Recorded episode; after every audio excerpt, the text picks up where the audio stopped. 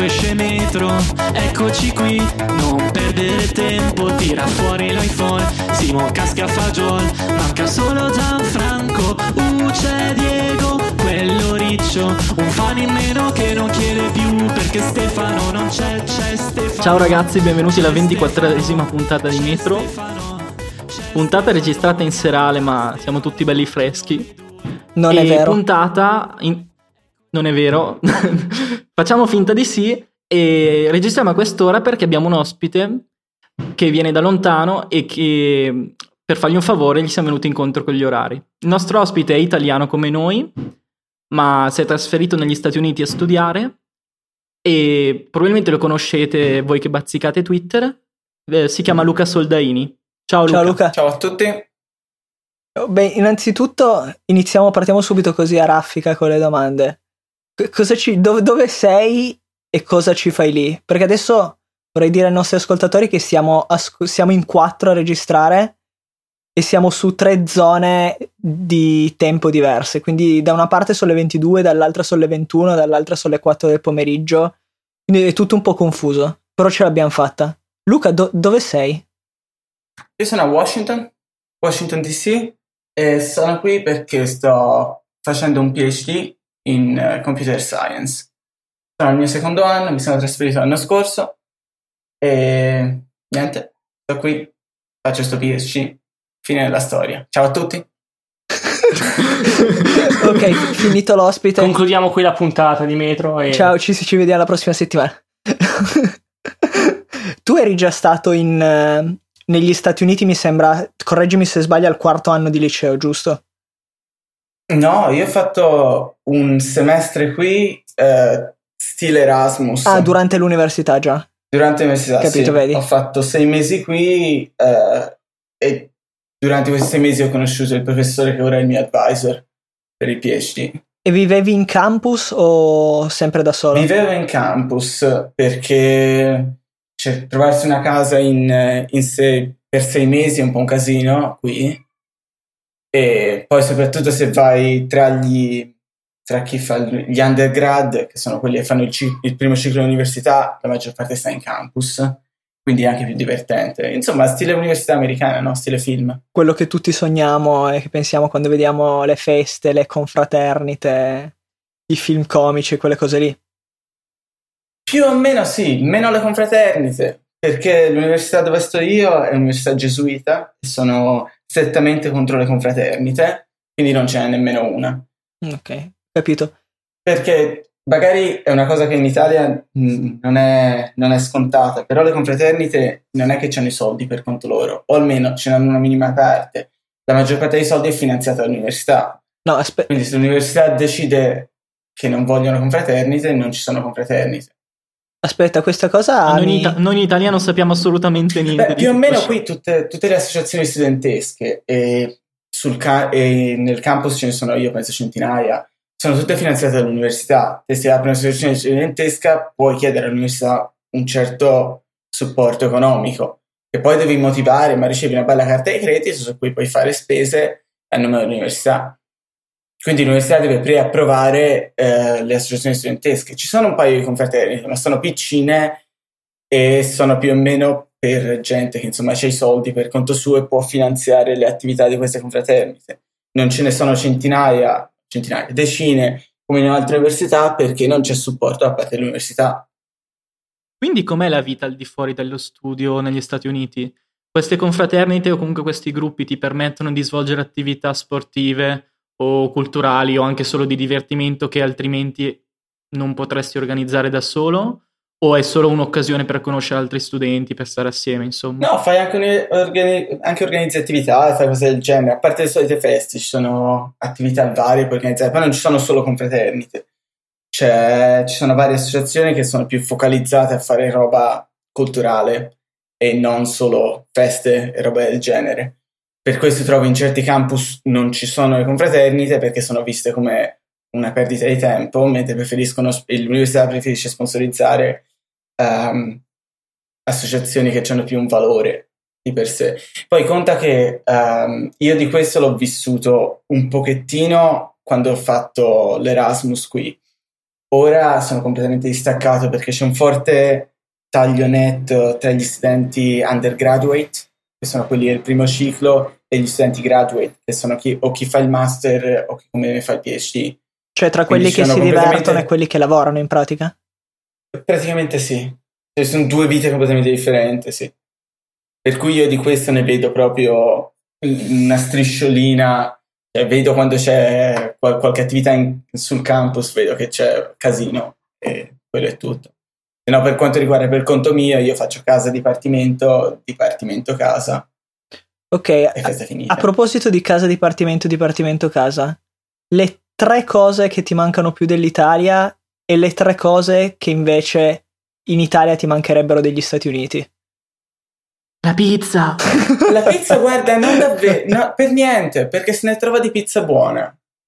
E ah. C'è anche un posto qui relativamente vicino a casa e c'ha il, il marchio è riconosciuto dall'Associazione Napoletana di Pizzaioli. Eh, vorrei far notare che questi E miei e di Stefano includevano dentro Ah, ma allora ci potremmo trasferire negli Stati Uniti. Esattamente. Allora, le tre cose che mancano di più, parmigiano. Quella è una tragedia. Ok. Uh, poi cosa? Il caffè, no? No, che caffè sta benissimo qui, se ne trova me- meglio di quello che si trova in Italia. Io ho la bricca, mi sono portato dall'Italia, ma anche il caffè sono a posto. Ma perché non sei tu un amante dell'espresso italiano? No, il, i grani per fare l'espresso le trovi, le trovi buoni. Poi io mi sono portato la macchina del caffè italiana, mm. quella la, la moca, e mm-hmm. il caffè a posto. No, quello non è davvero oh. un problema. E, ehm, più che altro è, che ne so, se vuoi roba italiana, se vuoi cucinare, ok, stasera faccio una cosa italiana, e vuoi ingredienti italiani, buona. Non, non li trovi. Quello un po' di spe- o se li trovi, li trovi a cifre esorbitanti. Tipo trovi la mozzarella di bufala 10-15 dollari che se la possono tenere. Effettivamente sì. La cosa del parmigiano in effetti la sento molto anch'io perché diciamo che non, non, so se è la stessa cosa negli Stati Uniti. Qua in Portogallo io devo portarmelo dall'Italia perché la situazione del parmigiano è questa. C'è il parmigiano che costa più caro di quello italiano che fa schifo, che non è parmigiano. E poi c'è quello che è abbastanza buono, ma non buono come quello normale italiano, che è carissimo. E quindi non è una cosa gestibile. Mm. Penso sia la stessa cosa qui. Cioè, tipo parmigiano come quello italiano dall'Italia ti viene boh, 50 euro al chilo. Eh, sì, uguale. Liscio liscio. Quella è l'unica cosa. Poi Ma, tipo, il resto, dimmi. Par- parlando di prezzi, che, che tipo di, mh, mm, di, impatto hai avuto? Nel senso, io adesso sto vedendo che comunque anche a pochi chilometri se cambi, se cambi nazione, cambi eh, moltissimi standard a cui eri abituato cambiano completamente. Lì com'è? Dipende tanto da, da dove vivi. Uh, Washington penso sia a seconda solo a San Francisco per certe cose, quindi è un po' una mazzata. Affitti cari, cibo caro, uscire la sera caro. L'unica cosa che costa meno penso sia la benzina. Purtroppo la situazione è questa. Quindi comunque come costo della vita rispetto all'Italia, rispetto alto, a Firenze sì. è più, più alto. Mm-hmm. Ma poi è bilanciato quantomeno o... Uh, sì, sì, è bilanciato. Uh, il, lo stipendio che ricevo io come ricercatore è più alto di quello che riceve un ricercatore in Italia. Penso anche facendo le proporzioni sia un pochettino più alto perché comunque mi permette di vivere abbastanza bene. Eh, però lo stesso cioè, la senti più caro all'Italia. Quando torno uh, per le vacanze in Italia, cerco sempre di tornare una quindicina di giorni, un mese in Italia. Quando torno si sente la differenza, sento tantissimo. Tu che sei un ragazzo ventenne che si è trasferito più o meno in pianta stabile, eh, per caso ti tieni ancora informato sulle vicende che, che riguardano il tuo paese d'origine, l'Italia? O piano piano stai perdendo l'attenzione verso questo paese e stai affinando quella verso il paese in cui ti trovi? Senti, ho tagliato tutta l'informazione che era più o meno rumore, tipo che ne so, i lunghi telegiornali italiani non ne seguo niente di quelli. Però Good Morning Italia lo ricevo ogni mattina e lo leggo, quindi mantengo il minimo per rimanere comunque informato, per sapere cosa succede. È ovvio che stando qui prendi anche, inizi a seguire gli inter- le notizie qui e ti interessa quello che succede qui. Soprattutto contando che comunque sei vicino al, al dove la maggior parte delle notizie politiche nascono. Ci si riflet- molte delle, degli avvenimenti di politica nazionale ti si riflettono anche la vita di tutti i giorni. Un esempio su tutti, quando l'anno scorso ci fu il, il blocco del governo perché i repubblicani non volevano approvare il bilancio, uno degli effetti che ci abbiamo avuto noi è che i servizi pubblici a Washington sono interrotti, perché col fatto che Washington non è uno stato di per sé, ma è, un, un, è l'equivalente di Porto Rico, funziona allo stesso modo, il bilancio di Washington per ogni anno deve essere approvato dal Senato.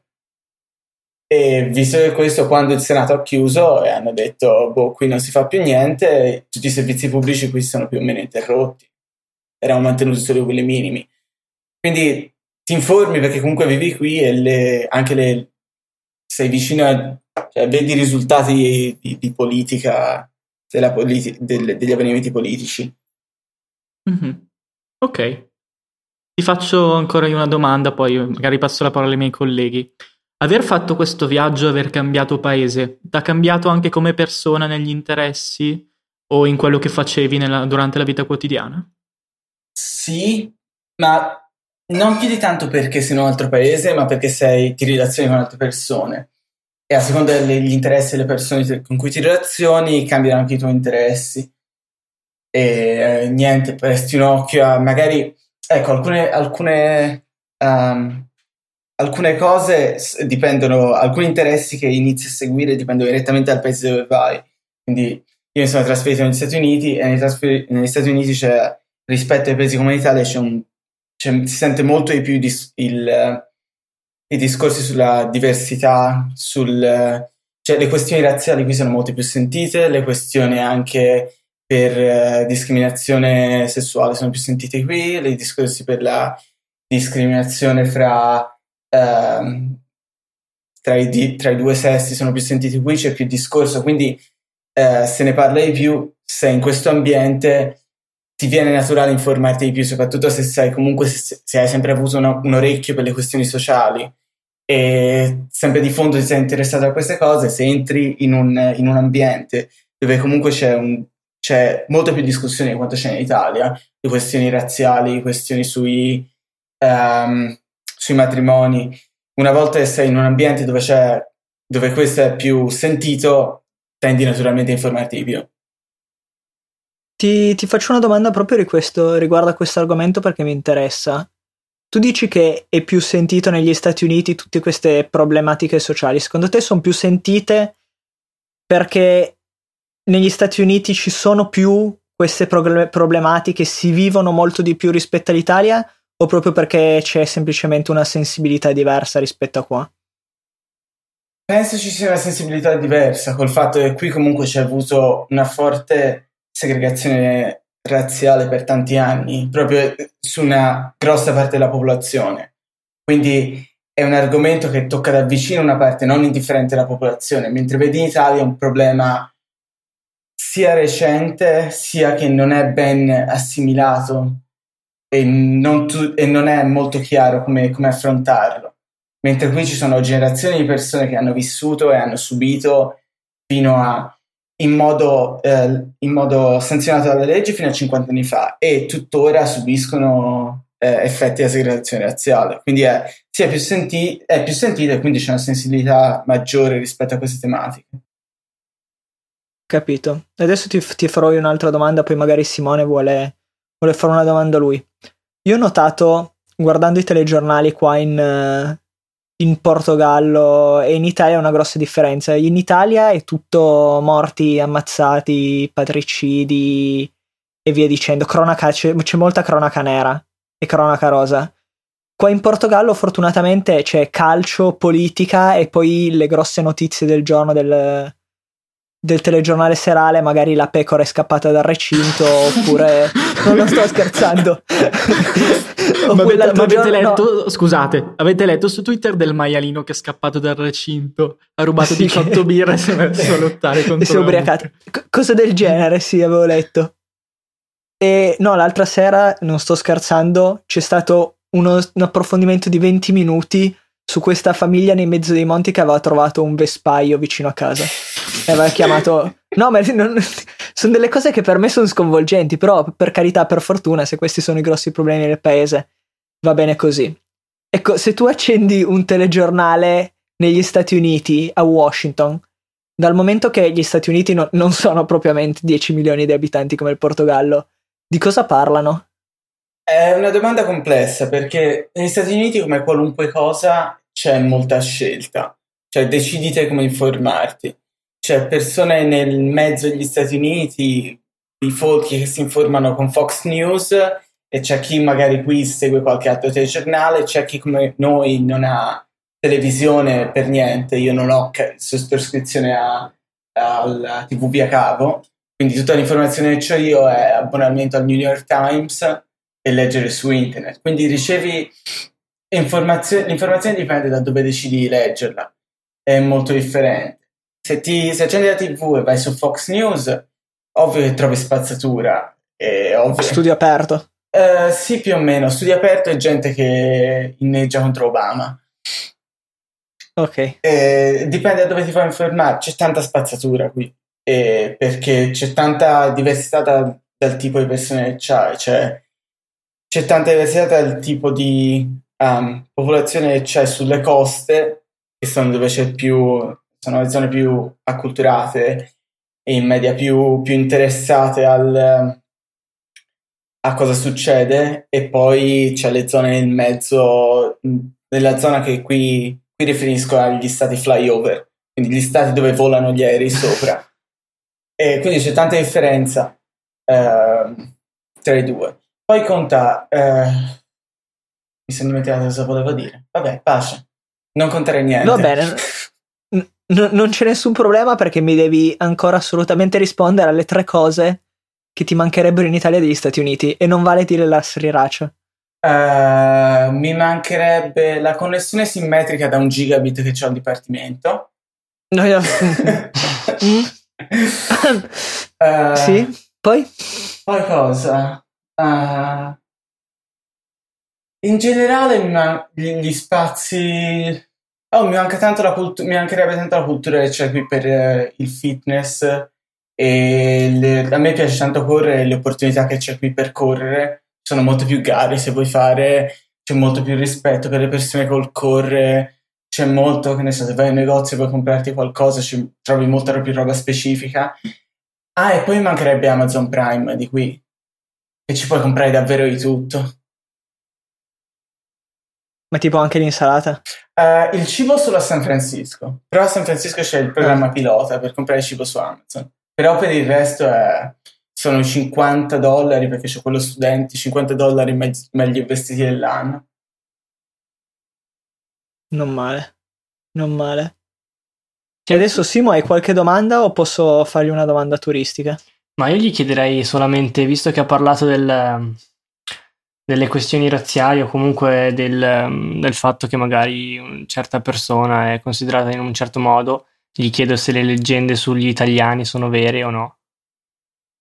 Mm, sì e no, cioè dipende da dove vai. Ehm, se vai in, in certe, tipo qui a Washington non tanto, perché eh, ci sono certe città sono davvero di passaggio, dove ci trovi gente che viene da tutto il mondo, quindi non c'è tanta leggende, non c'è tanto pregiudizio. Poi se vai in altri posti ce n'è tantissimo e vieni accolto come se venissi fuori da, da che ne so, fuori da Super Mario, da un cartone.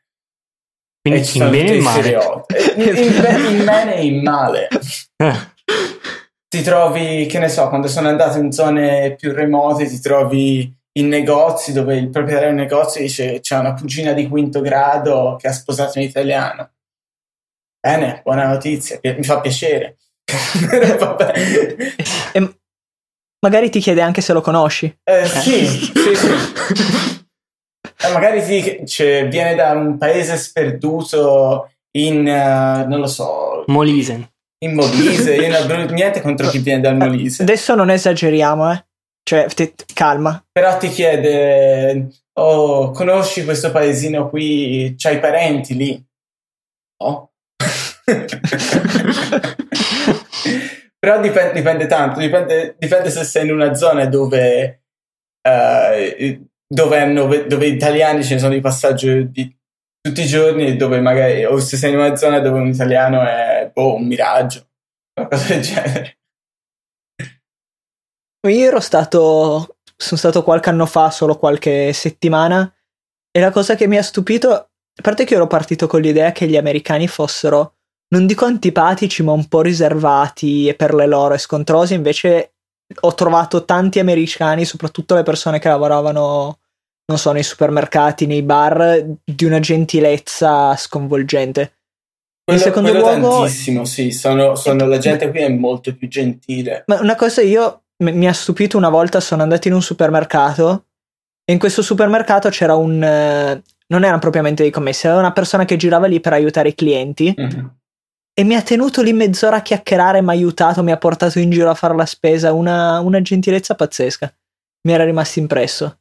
E, è una cosa normale, non è stata una, so, una volta no, sola. È abbastanza normale, sì, sì. Poi se vai in paesi più, più piccini davvero, sono davvero gentilissimi.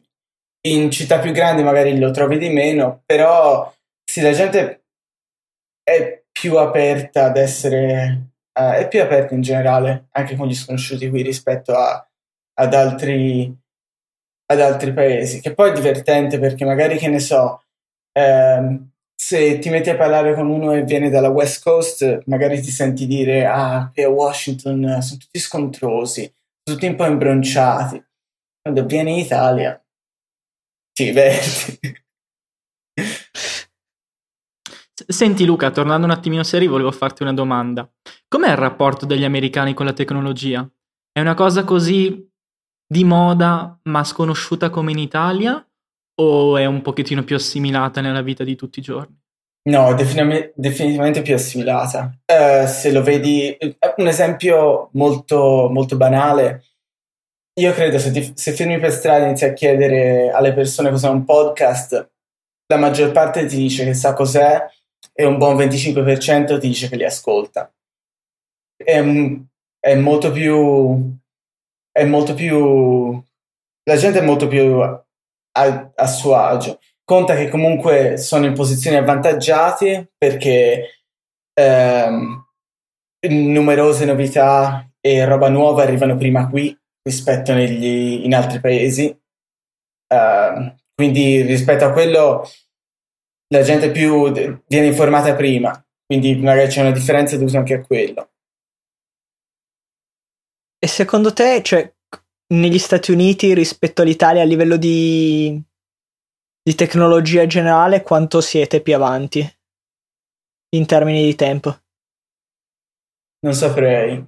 Mm, non lo so, perché uh, per certe cose sono più in avanti, per certe cose sono um, sono alla pari. Se vedi che ne so, la diffusione di servizi come WhatsApp, roba del genere, qui sono quasi totalmente inesistenti. Perché qui tutti gli scambi di, di messaggi avvengono comunque via, via, test, via messaggi di testo. Eh, un'altra, cosa, un'altra cosa che può sembrare strana la qualità delle reti, eh, delle reti cellulari.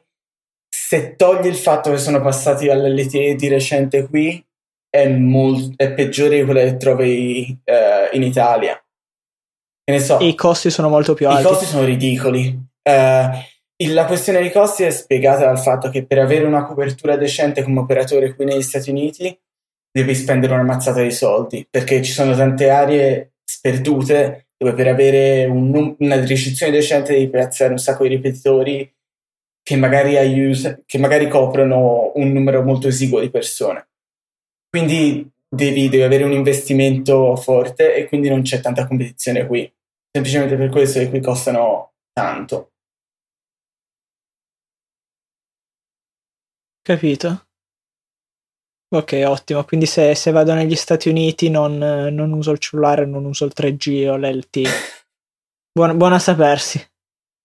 Ecco, a proposito di, di andare negli Stati Uniti, visto che sei lì, potresti anche farci un po' da guida turistica. A me piace fare le liste. Dimmi un posto in cui sei stato dove chiunque va negli Stati Uniti dovrebbe andare, magari non New York o Washington, qualcosa un po' di così meno conosciuto, e un posto invece dove vorresti andare tu tantissimo, in cui non sei ancora stato.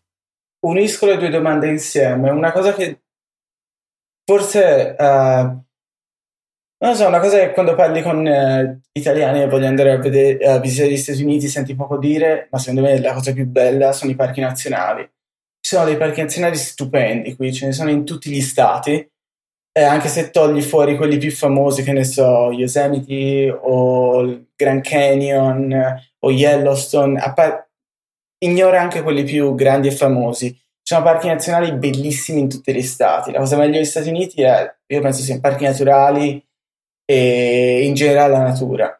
Ce ne sono tanti che non ho ancora visto e secondo me è bello fare, quando uno programma un viaggio negli Stati Uniti, non pensare subito ah, mi faccio New York, mi faccio San Francisco e Boston e nomina le città più grosse. Una cosa bella da fare è prendersi, che ne so, un camper e girarsi parchi naturali. Soprattutto la zona del Grand Canyon, secondo me è bellissima. C'hai un sacco di parchi naturali lì. Io ho avuto la fortuna di farla nel 2009 in camper è stata un'esperienza veramente, veramente fantastica. E, però ce ne sono tanti altri che non ho ancora visto e sono defini- definitivamente da vedere. Sì. Ma esiste i... come sono gestiti i parchi naturali? Ogni stato gestisce il proprio oppure c'è una gestione? Perché stavo pensando magari esiste una specie di carta tessera parchi naturali paghi total l'anno e puoi visitare I parchi naturali sono cioè, tutti gratuiti, l'unica cosa che paghi sono ah. il parcheggio. Ah, perfetto, sono gestiti a livello. Beh, quelli più grossi sono, sono, fanno capo a un'associazione federale che non mi ricordo come si chiami, e che le gestisce un po' tutti. E in generale sono tenuti benissimo. Um, in alcuni trovi una cosa inimmaginabile in Italia, che in alcuni parchi naturali c'hai zone attrezzate di campeggio che non hanno nessun sistema di prenotazione o di ricezione. Ti arrivi lì, parcheggi col tuo camper e poi quando te ne vai dopo due o tre giorni c'è una cassetta delle lettere dove te metti dentro, c'è una cassetta delle lettere con delle buste, te metti dentro una busta i soldi che devi per quanto sei stato lì, un po' di più se vuoi fare una donazione, imbuchi nella cassetta delle lettere e guidi via. Pazzesco. C'è una cosa del genere in Italia non penso che funzionerebbe, purtroppo. Non credo. ok. È un po', un po' come la metro a Vienna in cui non ci sono i tornelli perché si dà per scontato che tutti paghino il biglietto. Mm-hmm. Un po' come a Barcellona che mi, mi è rimasto impresso in un viaggio che ho fatto, che per pagare il biglietto si usava mettersi in coda, coda perfetta, non coda all'italiana, e si saliva con la moneta giusta, quel tanto che bastava per pagare il conducente, per pagare il biglietto se pagavi con qualcosa in più ti guardavano storto perché era come se mancassi di rispetto a quelli in coda dopo di te. Giusto. Fallo in Italia.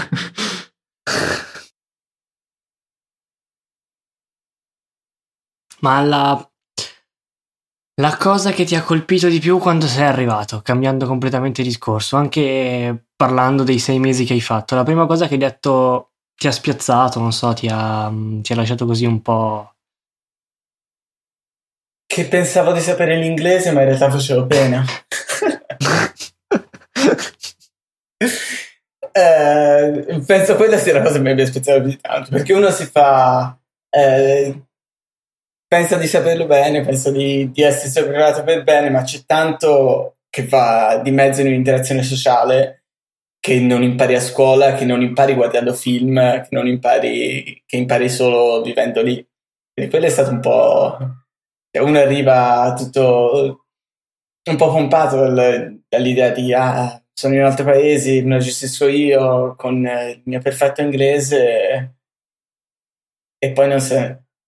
Che cosa, ad esempio, Luca? Un, un, esempio, non so, un modo di dire, un'espressione, un qualcosa che ti ha che ti ha scioccato, che non ti aspettavi, che hai imparato di nuovo. Io es- ti faccio un esempio per, per spiegarmi meglio. Io quando ho iniziato l'università ho iniziato a studiare informatica musicale durante i corsi di programmazione. La parola che sentivo usare più spesso, senza mai averci fatto troppo caso durante gli anni precedenti di scuola, è stata la parola implementare, il cui significato probabilmente all'epoca era talmente labile o veniva utilizzata da tante persone maniera, con sfumature diverse che ci ho messo buoni sei mesi per farmi un'idea in testa del, del suo significato. C'è stato per te qualcosa del genere? Uh, io penso sia tutta la dinamica di come... Non è un, un termine specifico relativo al campo dove, dove studio e lavoro io, ma penso tutta la dinamica di come approccio a iniziare una conversazione e finire una conversazione. O anche solo per il fatto, ecco, una cosa che magari te non sei abituato, che qui per ogni cosa che dici ti viene richiesto è un nome, se è qualcosa che è vagamente di un suono strano e non una parola frequente, ti viene richiesto di fare lo spelling. Che sembra una scemenza, però non sei, non sei abituato. Anche io mi sono trovato a ripetere lo spelling del mio nome quando sono arrivato qui per fare il mio libro Erasmus. Mi sono trovato a ripetere lo spelling del mio nome eh, prima di iniziare a parlare, che ne so, prima di andare alle poste, un posto dove dovevo dire il mio nome, perché ti viene richiesto di fare lo spelling. E questa è una cosa che non sei abituato, non è che quando studi l'inglese, anche se fai in una scuola di inglese, non è che ti dicono oh, preparati che devi fare lo spelling. Però ti viene richiesto lo spelling qui sono tutti abituati a, a servirlo, gli insegnano a scuola a farlo, ci sono le competizioni di spelling, sono tutti abituati a farlo in un balletto di qualunque parola. E te da si trasferisce subito qui, non è una cosa immediata. Però c'è da dire che, che, a scuola a me hanno sempre fatto fare lo spelling in inglese. Io l'ho sempre trovato una stupidaggine, però a quanto pare ha un'utilità pratica. Gian, sei pronto a trasferirti? Eh no, però io continuo a co- confondere A, I ed E. e cioè, se ci devo ragionare almeno 5, almeno 5 minuti. Perché la E è I. La A è un'altra cosa, la I è AI. Cioè, è un'altra cosa. Va, no, non mi veniva sul momento. Cerca- Grazie, stai io cercando di fare la cosa un po' con nonchalance, tu subito a puntualizzare le mie, le mie... Grazie, sei, sei un'amicona. Figurati. Anzi, a proposito di amicone, come va questa tua astinenza dal caffè? Sono... Vabbè, sono tre giorni che sto provando a non bere caffè e va malissimo. È una vita bruttissima. Non avrei mai dovuto farlo, però ci sto provando. No, in effetti, quando mi alzo la mattina mi sveglio che sono di una freschezza e di una tranquillità impagabile. Ma come fai? a me viene mal di testa terribile dopo 20 minuti. Ti giuro, sta succedendo anche a me e sono solo al terzo giorno, ma piano piano, piano molto piano migliora. Molto logaritmicamente. Do, do, dopo circa una settimana passa la... Io avevo provato a smettere dopo un periodo in cui prendevo veramente tanto caffè e i primi 5-6 giorni avevo avuto dei mal di testa terribili. Per l'amor di Dio, io... Siamo tutti bevo... in fase di, di, cioè di mh, dipendenza diretta da caffeina. No, dicevo, io ne bevo, bevevo tre espresso al giorno, colazione, pranzo e cena. Non, è, non, ero così dipendente come quando mi mettevo a programmare i primi anni di, di università che ne bevevo sei o sette. Resta il fatto che anche avendone ridotti a due nell'ultimo periodo, da quando ho deciso di fare queste cose, il primo giorno è stato un abisso. E pian piano migliora. Il problema è che secondo me nel... cioè, la strada è ancora lunga. Per una stupidata, perché erano due caffè al giorno, comunque li, se- li sento addosso. Io posso dire una cosa che ne... Ah, no, vai Luca, vai. No, dicevo che io ho smesso di bere il caffè per stare sveglio e mi piace e basta. E quindi è proprio dipendenza la mia. Grazie Luca per aver condiviso con noi. Hai fatto la cosa giusta. Beh, anche, anch'io in realtà mi trovo adesso a prenderlo, cioè non, non, non, lo prendo per svegliarmi o altro. Anche perché non ho mai preso il caffè appena sveglio. Adesso dirò una cosa probabilmente molto poco scientifica e basata solo sulla mia esperienza personale. Ma secondo me la, la dipendenza da caffè è più una dipendenza, chiamiamola psicologica o ambientale. Ci mi rendo conto che ad esempio mi veniva, avevo l'abitudine di prendere il caffè al primo intervallo subito prima delle lezioni all'università oppure avevo l'abitudine di prendere entro le 9 del mattino lavoro il primo caffè. Se quel caffè non lo prendevo, non, eh, come se fossi un po' rimbambito finché non lo prendevo, un po' addormentato. Quando invece si tratta di prendere il caffè così per piacere, non, cioè se non lo prendo per tre giorni di fila non mi cambia niente, poi magari per due settimane ne prendo quattro al giorno, però non, non è il caffè abituale e quindi non, non sento questa astinenza o questa necessità, lo faccio per piacere ed è il motivo per cui secondo me è più una cosa psicologica e ambientale questa, questa problematica. Sì, è probabile. Anche a me capita di, di, vedere, tipo, di non voler bere il caffè perché ho bisogno di bere il caffè, ma perché magari sento il profumo del caffè di qualcuno, lo vedo che lo sta bevendo e lo voglio bere io. C'è proprio una cosa legata agli orari, alle abitudini. Che tra l'altro sono abbastanza depresso in questo periodo perché i caffè costano tantissimo nella mia università.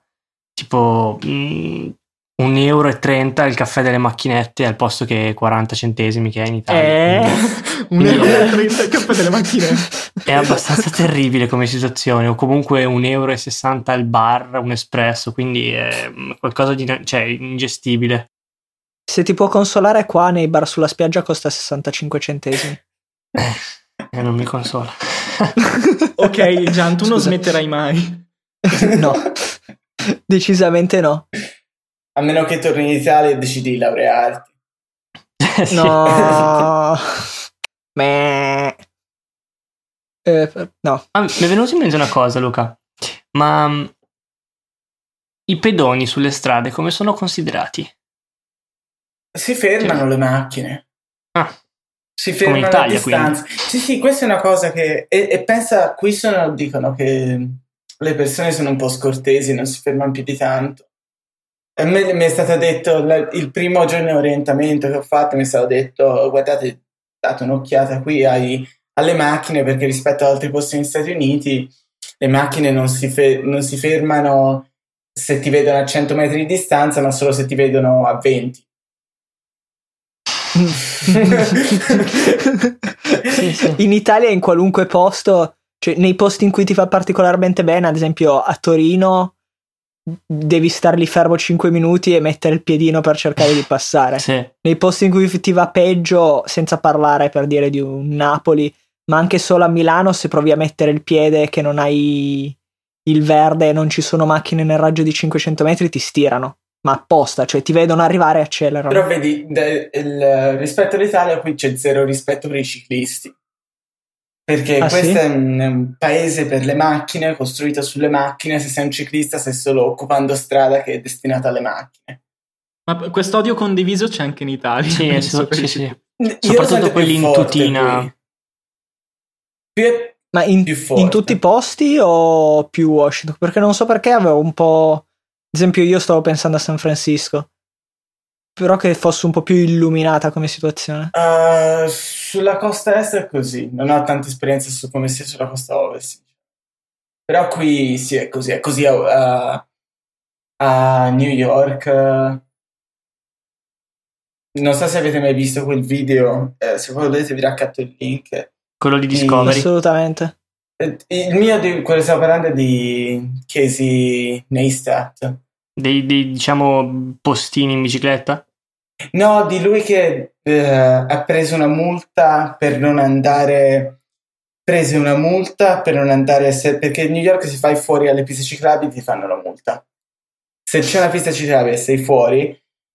E lui ha preso una multa perché era su, fuori una pista ciclabile perché c'era una macchina sulla pista ciclabile la macchina della polizia. E quindi lui ha fatto questo video dove apposta si andava a scontrare con tutte le macchine della polizia parcheggiate o altre macchine parcheggiate sulla, sulla striscia dei ciclisti. Fenomenale. Ci devi assolutamente sì. passare il link così ce lo guardiamo e lo facciamo vedere Però anche ai nostri ascoltatori. Perché merita. Beh, io sinceramente è un po' tardi e vorrei andare a farmi una bella tazza di caffè. Non so, anche tu, Luca e Simon, non sì, avete proprio sì. voglia di caffè. Sento, sento già la, la, la, macchina moca gorgogliare di sotto. No, sono parolacce che ti arrivano in lontananza. ah, ok. Penso che quando monterò questa puntata, ogni volta che direte caffè, metterò un bel beep. Beh, in effetti puoi, puoi farlo visto che sei tu che, che comandi qua, quindi questo è, è- è il nostro modo di vendicarci per le censure. Va bene. Ascolta Luca, grazie per essere venuto a trovarci in questo covo di matti. Grazie a voi per l'invito. Sì, è stato davvero un piacere, spero che, anzi sono sicuro che farà piacere anche ai nostri ascoltatori sentire uno spaccato di vita americano, soprattutto raccontato così bene da, da Luca, che oltre che un Twitter è anche un carissimo amico e non vedo l'ora di rivedere. Spero di andare a trovarlo presto. Ciao Luca. Questi riferimenti casuali a... Luca, ti vogliamo tutti tanto bene, soprattutto per il fatto che vicino a casa tua c'è un'ottima pizzeria. sì, assolutamente. Dai, salutaci in inglese. No. e questa è, ormai te la sei certa. Ci abbiamo provato anche all'inizio, solo che è andata male. Vabbè, Dai, ciao a tutti e ci sentiamo alla prossima puntata. tra due settimane. Grazie Luca. Ciao a tutti. Ciao. Ciao. Caffè. caffè, caffè.